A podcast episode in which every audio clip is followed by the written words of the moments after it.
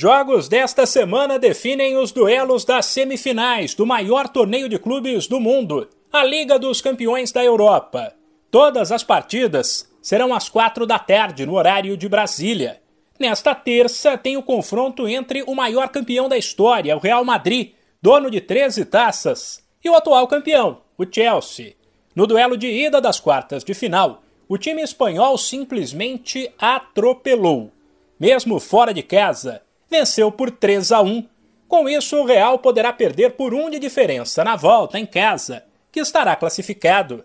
Sem esquecer que a Liga dos Campeões não usa mais a questão do gol fora como critério de desempate. Ou seja, o Chelsea precisa pelo menos de um 2 a 0 para forçar uma prorrogação. O outro jogo desta terça também chama bastante atenção por conta da zebra da semana passada apontado como um dos favoritos ao título. O Bayern de Munique, do polonês Lewandowski, o melhor jogador do mundo, perdeu na Espanha para o Vila Real por 1 a 0.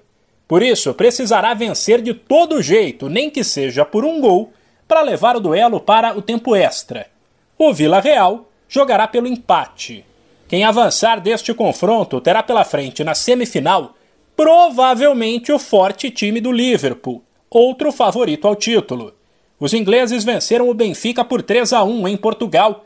A volta será nesta quarta-feira, quando também tem Atlético de Madrid e Manchester City, duelo que definirá o adversário de Real Madrid ou Chelsea. Semana passada em casa, o City venceu por 1 a 0 apenas, o que indica que o confronto ainda está em aberto. De São Paulo, Humberto Ferretti.